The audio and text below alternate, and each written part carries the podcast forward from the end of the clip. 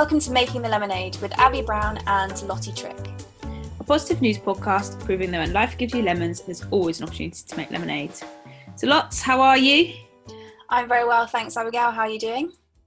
Yes, not too bad. How's your week been? My week has been uh, lovely, just navigating this weather, which has really just been up and down and all over. This morning, Terrific. took a lovely, uh, yeah, lovely trip to um, Columbia Road Flower Market, which was was fab. Felt like things were slightly back to normal. Obviously, con face masks, um, so it was slightly different, but beautiful, beautiful way to spend a Sunday morning. How has your week been? Lovely. Depop has taken another step forward, ladies and gents. So I'm now on it. I have oh sold an item and I have also purchased an item. Oh yeah. My goodness. Yeah. Bought some jeans the day. Oh my goodness, what they uh, like? Yeah. Like a mom, like kind of mom jean, dark blue. It was all messaging with the person and obviously there's to and fro in and all that kind of stuff. Um, I've also got some shoes on there, so I'm looking forward to that. I'm yeah, quite a quite a Depop person now. Um, but there's lots of to and froing, and obviously everyone like barters the price and stuff, don't they? Mm-hmm, mm-hmm. And I didn't know really how it works. Like, do you change it? Like, how do you change it? Mm-hmm. So I had to learn all that, but all fine. Um, so yeah, I just think it's actually a great idea. Fantastic! Really great idea. I'm so, so yeah, pleased for you. Fit. Yeah, it was great. Do you have a blue tick on your account? no. Please please get a blue tick on your account. Is that an offer signed goods? Um, I don't know. I think I feel like I have seen some that are kind of like official shops, or wow. I don't think I follow any. Um, but then celebs. I did think what, what I might start doing because you know I like my tie dye and I've got loads of tops of tie dye. Oh, loves the tie dye. And I can sell it. but of a side hustle. Little side, little side hustle. I think wow. might be quite cool. Nice. So to be continued. I'll let you know how um, the next few weeks on Depop go. But when I get my shoes, because that's the other thing. I haven't got my shoes yet, but like I've paid for them, haven't mm-hmm. heard back yet from this guy. So I'm like, when when but, did you order them? Purchase them? Like five days ago. Okay, shoes can take a little while. I've had that before. They've yeah. taken me like a week, ten days, I think sometimes. All right, depending I'll where they're coming patient. from. Yeah. Oh, I'm thrilled, Abigail. That's great news. Yeah.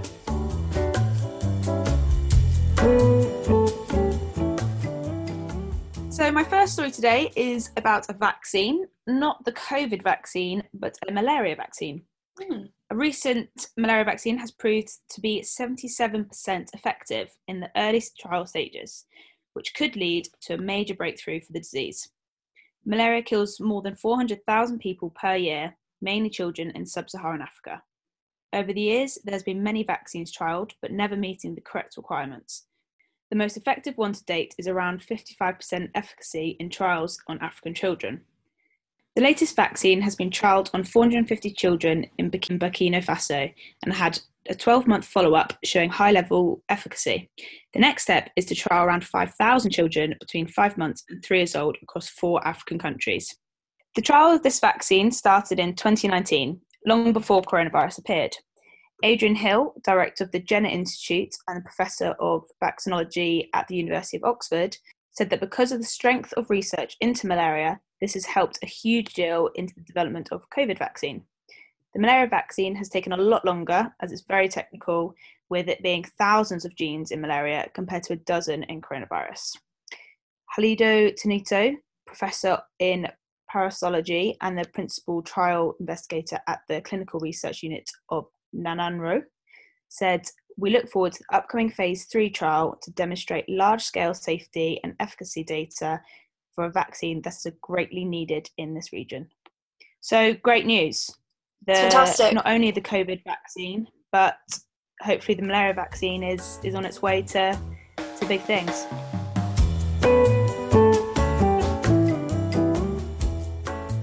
So hopefully this week my first story will be less confusing um, than last week's. Uh, my sister listened to that twice, that episode, and she said she still couldn't make any sense of what I said. So apologies for that, everybody. uh, this one will be clearer, we hope. So, Positive News reports that a retired Dutch couple have become Europe's first inhabitants of a 3D printed house. Um, Elise Lutz and Harry Dekkers um, moved into the boulder shaped bungalow in Eindhoven at the weekend. They are renting the two bedroom place for uh, equal to £695 per month, a far cry from the winsome wonky townhouses synonymous with the Netherlands. The squat structure is the world's first habitable 3D printed property with load bearing walls. Proponents of the technology say it could slash building costs, making properties more affordable, as well as reducing the amount of cement used in construction. Cement is responsible for an estimated 8% of the world's CO2 emissions, so really, really significant. Professor Theo Salet from Eindhoven University of Technology said the home, one of five planned by the construction firm, said it was a major step towards scaling up 3D printing technology. Digitalization from design to implementation leads to sustainable and affordable homes, tailor made to the wishes of the resident. So, I did do some research into this, and I do think that this probably is contentious because in 2018 there was a headline that suggested that a family in France were the first people to live in a 3D house. But I think there's probably some devil in the detail here that probably it's something to do with the load bearing aspect. Um, yeah but it's all happened very recently and it's exciting because it can mean a, um, great things for the housing crisis that we're seeing across many nations, but also in terms of reducing the amount of cement is, is great news. It's very clever, isn't it? Very clever. Like Have you watched a video of it happen? No, I haven't, but I think I feel like I need to because it kind of blows my mind. Yeah. Like I'm just imagining like a, a proper printer like a normal printer prints out, you know, what you put on your computer. and all of a sudden we've got a house. Just a classic Kodak, just printing out a wall. No, it's like a little, um, like a robe. The one I watched recently was like a robot arm that was almost putting down like foam on layers and layers and layers of foam, which oh, expanded okay. and, and hardened. But I think there's probably lots of different versions, but that was yeah. one way it was happening. Very clever.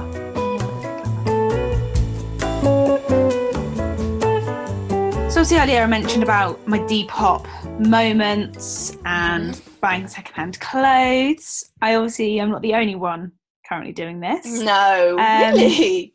Yeah, no. I think I'm probably late to the party here, but still, you know, we're making moves. Asda have started doing it. So in 50 of their stores across the UK, they're starting to sell secondhand clothes. George, Asda's brand, has joined forces with specialist wholesaler Pre Loved Vintage Kilo. They want to encourage customers to take unwanted clothes back to store, and the scheme could give a new lease of life to pre worn clothes. Pre Loved Vintage Managing Director Steve Linham said the company had prevented more than 800 tonnes of clothing ending up in landfill, and that linking Asda would increase that dramatically. Steve said the more people that buy into the circular economy and shop vintage and retro, the bigger impact we'll have on climate change. Along with Asda, Primark and M&S have a recycling scheme, allowing customers to return their items in stores. Plus, upmarket store Selfridges have teamed up with the resale site Vestiaire Collective to sell secondhand clothes. And IKEA, another retailer, has announced that they will buy back and sell used furniture. So, yeah, everyone seems to be getting on the secondhand clothing train, and I'm here for it, and I love it. Absolutely. In fact, do you remember this jumper which I purchased from that vintage store we went to in Edinburgh? In Edinburgh. Lovely. Yeah. yeah. Very nice. About time. Highly recommend it. Get into those charity shops now they're open. Yeah, yeah. love it. I think it's good as well to see big companies actually getting on board with it as well, because then it just helps with the it process. accessible. Absolutely, totally agree. Yeah.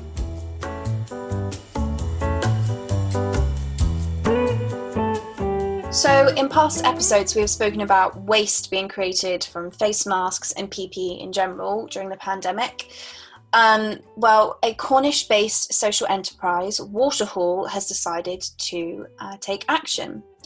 It has been recycling ocean plastic into new functional products for two and a half years, and after seeing the amount of face masks on the Cornish coast, they set out to apply their experience to this new plastic problem. Partnering with the NHS, the organisation are flipping the problem on its head by turning waste into the tools needed to tackle this problem. Litter pickers. I don't know why that sentence felt like that was like a hundred words long, but it really did. Um, so, how does this work? Using machine on the site at the Royal Cornwall Hospital, the masks are melted down into blocks, sterilising the material. They then purchase this waste material for recycling and transform it into litter pickers. On their Kickstarter page, they continue. We know this design is strong, durable, and able to withstand the continuous tide of plastic that is washing up on our beaches, as we've been producing this design with our recycled fishing net plastic for over a year. Our litter pickers are used by groups such as Surfers Against Sewage, Keep Britain Tidy, the Wildlife Trust, and Beach Guardian. One of the reasons why plastic has become such a deadly issue is its inability to decompose. As this material is built to last, we know that our litter pickers will be too. By transforming this single use plastic into equipment that will extract similar waste from the environment, we are creating a circular economy and transforming the problem into the solution. However, when the time eventually comes, all of our products can be returned to us for repair or end of life recycling. God, we're all about that circular, circular economy today, aren't we? We are, and my next story is also about it. Oh so we are just non-stop about there it today. Is some diversity of stories coming, I promise. But that is fantastic.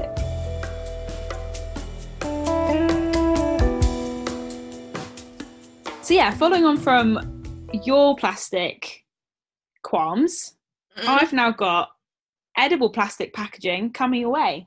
Wow. So this story actually, little shout out to Alex Baker, who has been listening to our podcast, who is a Loughborough teammate of mine, um, actually shared this one with me. And she Thanks, said, this would be a good one for your podcast. Yeah. So, an alternative to plastic that can be composted and even eaten has won an award for innovation.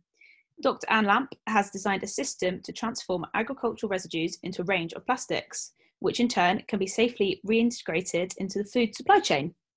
Lamp has launched a company called Traceless, bringing her passion for a cradle to cradle life cycle um, with her engineering background to help cut plastic waste. The process can cut carbon emissions by 87% compared to regular plastic, which is just huge. Mm-hmm. Uh, Traceless are able to manufacture using three different types of materials flexible film, a moldable plast, and a sprayable solution. All their hard work has been proven by winning this year's Green Alley Award, which recognises and celebrates startups that successfully demonstrate the potential of the circular economy.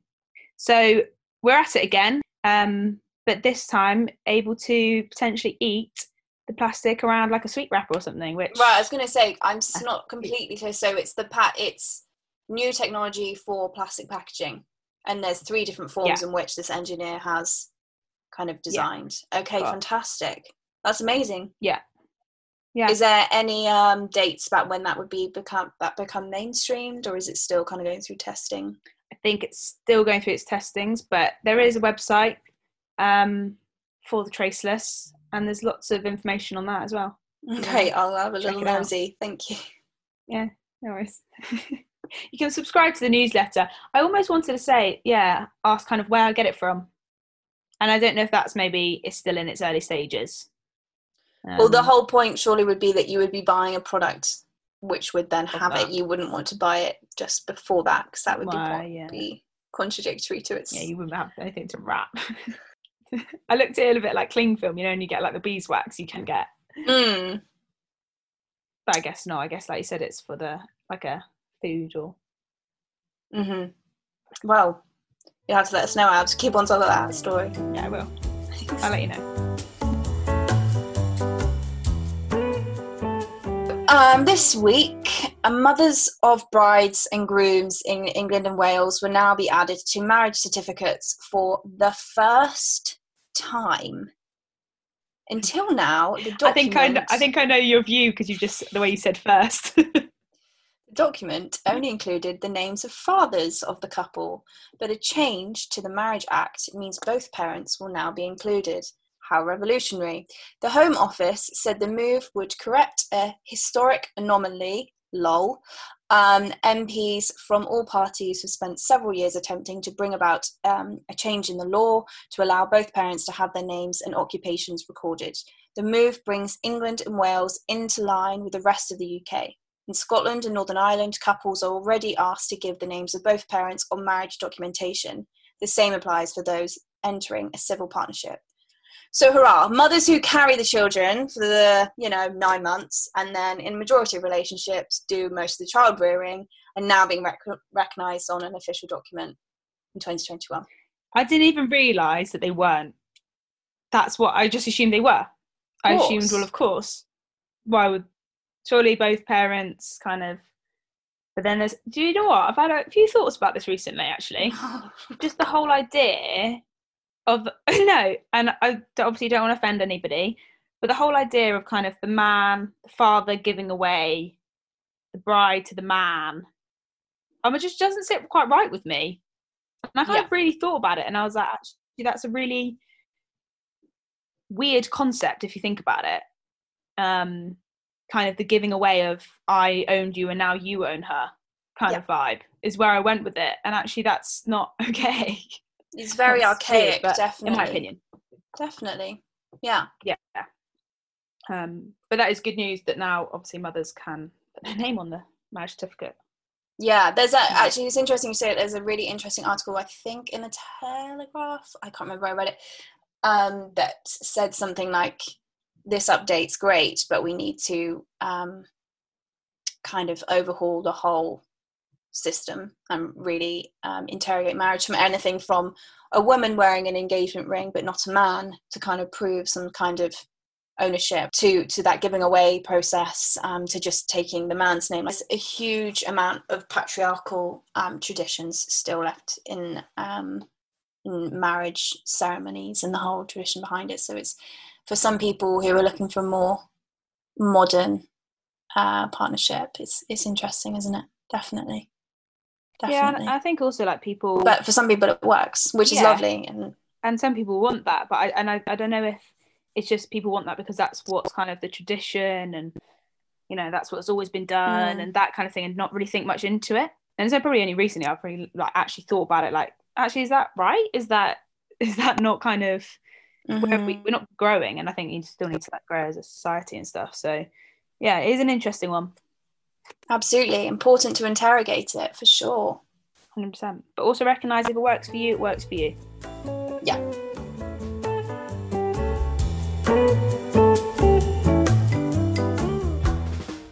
So you've gone out and bought loads of new plants today, mm-hmm. and they do really add to the room. I have to say, we've gone downstairs, and it is adding to the to the kind of the room, the vibe. But vibe is adding to the vibe. Um, research has shown that the sites of an indoor plant can reduce stress and that tending to them helps reduce anxiety and improves your sense of well-being. This room is going to be covered if that's the case, Abs. You're going to see a wall Cover it just rubbing my face in them. Cavell Centre in Peterborough discovered that 83% of study participants reported that tending to indoor plants made them feel less restless, less anxious, and had physical, mental, and emotional benefits surveyed that more than 4,000 people from around the world found that having a vegetation at home boosted emotional well-being for about 74% of participants within the COVID-19 lockdowns. So I know it's short and sweet that story. Basically, get a house plant. Get a house plant and all walks Yeah, absolutely. Oh, and you know, or tending to the garden as well. I think that's always a good one. Yeah. Getting outside if you have one. Hundred percent. I think people have definitely done more in their gardens within COVID nineteen because they haven't been able to get out. So That's actually, people's true. gardens and stuff are looking better. So have you been doing that? Maybe. Well, when I was at home, Dad did let me use the lawnmower. Crazy life. Crazy. You just life. drew the short straw because he didn't want to do it anymore. I did, and Jake and Tash got to do the vegetable plants and all that kind of stuff. But I, w- I was there. I was present. Yeah, you know, that's just that. I hear that is the same. Yeah.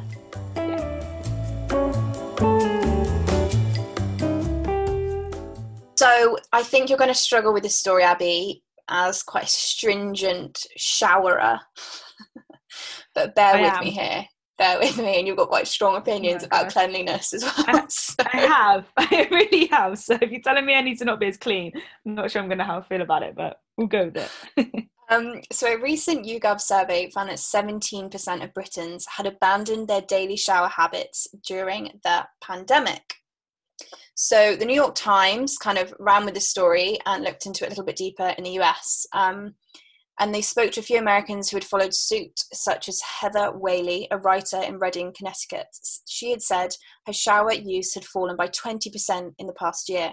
After the pandemic forced her into lockdown, Ms. Whaley, 49, said she began thinking about why she was showering every day. She said, Do I need to? Do I want to? The act of taking a shower becomes less a matter of function and more a matter of doing something for myself that I really enjoyed. So, interestingly, when looking at the history around showering, um, it seems that daily showers are a fairly new phenomenon. Donnachadh McCarthy, an environmentalist and writer in London who grew up taking weekly baths, said, We had a bath once a week and we washed at the sink the rest of the week, under our armpits and our privates, and that was it.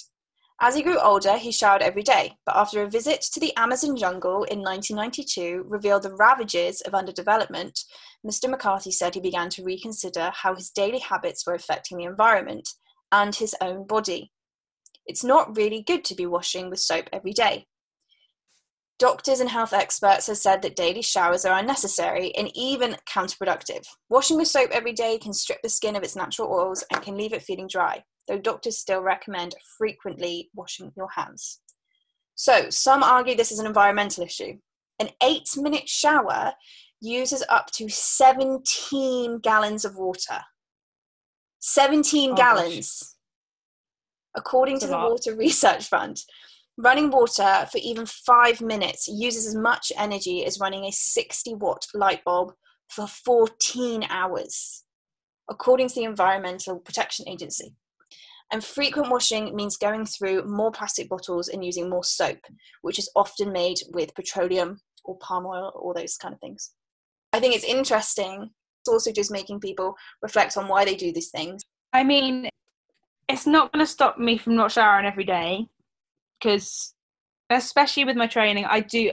Last week there was a day I did shower four times a day, Jesus. and I know that seems a lot to some people. I know it does, but shower in the morning, wake up feeling good. After my first session, I needed a shower.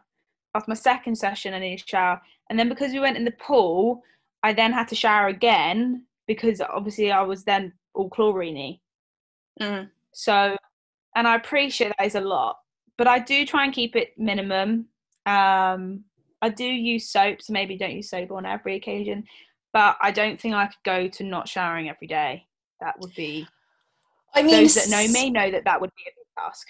That would be, and I think also you're an extreme. So asking an athlete not to shower every day when you're doing extreme exercise is um, obviously not really uh, doable. You someone who leaves leaves a tap running whilst you're brushing your teeth. No, used to be. I think when I was younger, hold my hands up probably, but then I thought about it. I thought that's ridiculous Yeah, because there's zero point to that. There is zero point. is So one of the most beyond things people would do. Like I mentioned about peeing in the shower. Oh, last week or whenever it was, brush my teeth in the shower. So actually, roundabout way, trying to do it all in one. yeah, you really are. You're saving the planet single-handedly. Yeah, some may say that.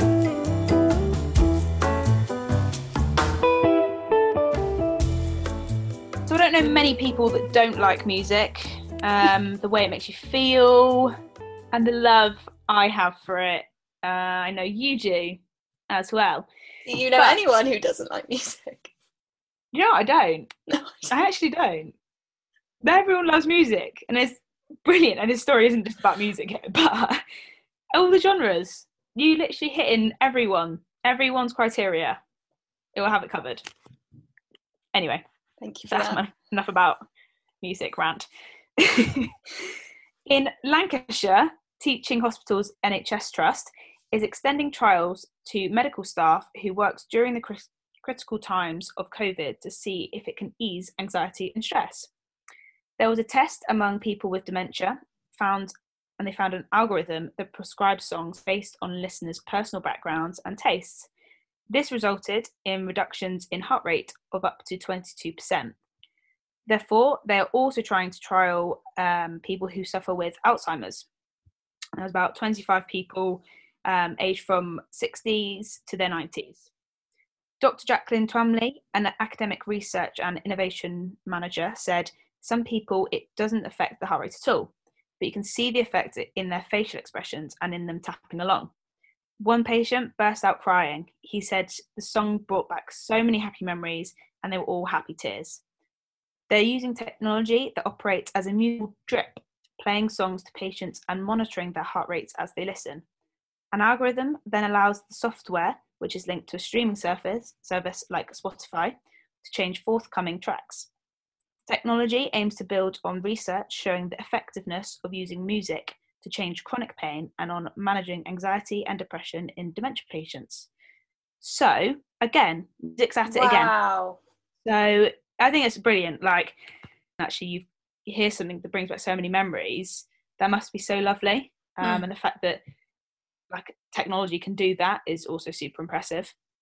Absolutely and it's so i think it's um on like a day-to-day level i think the only way we can probably understand that kind of emotional response is do you find that when you listen to like a certain song it reminds you of that particular day or time or relationship with someone or friendship with someone or night out? And it's like really takes you back there which may be a good thing yeah. or a bad thing. Um but it, it is it's fundamental it's ingrained and um, that's that's fantastic that they're able to use creative methods to try to have a positive effect.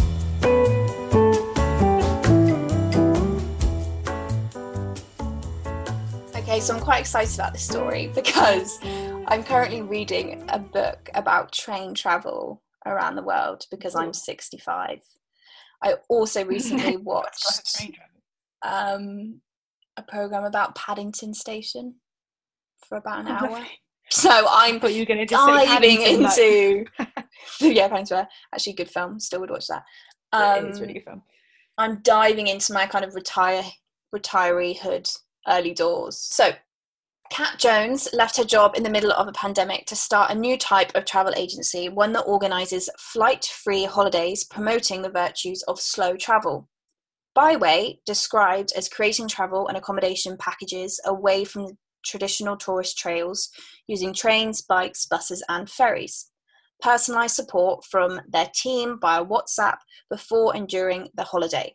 That means that they can tweak the trip for you right up to the last minute and even while they're away. So, as well as reviving a bygone way of seeing the world, Jones hopes to capitalise on the modern movement to reduce flying to save the planet. Its launch comes as Europe revives old sleeper trains to provide a more sustainable alternative to flying. Six months on, does she still think it was a good idea? Surprisingly, yes, um, says Jones, who is hiring due to rising demand. Most people are booking through Byway, have a sustainable motivation, um, but some don't. They just want to go on an overland holiday and for someone to book it for them.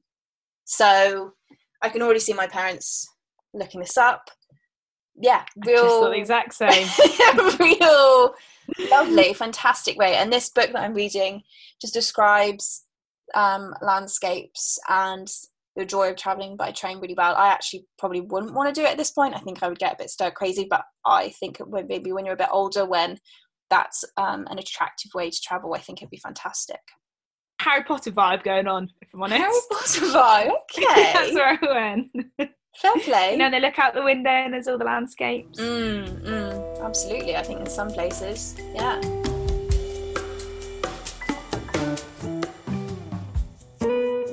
So that is it for episode nine. We hope you have enjoyed our stories again. Hopefully, you haven't got any lost with any scientific stories this week and you've stayed with us from the week before and not given up.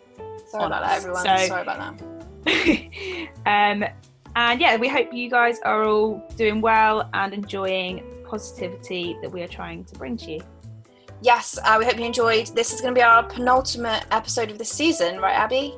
Um, so, it season episode 10 will be the last episode of the season, and then we'll be picking up again after uh, the summer, which we're really excited about. We're going to maybe incorporate um, a couple new elements. So, yeah, thank you so much for listening up to this point, and we really look forward to speaking to you in episode 10. Maybe I'll have a little bit of a blooper reel that just might be quite hard to do because it's quite a lot of swearing to cut out. But apart from that, Could be fun. Um, so uh, if you want to learn any more about the stories, they'll be in the show notes. Um, yeah, but we will speak to you very soon. See you later. Bye.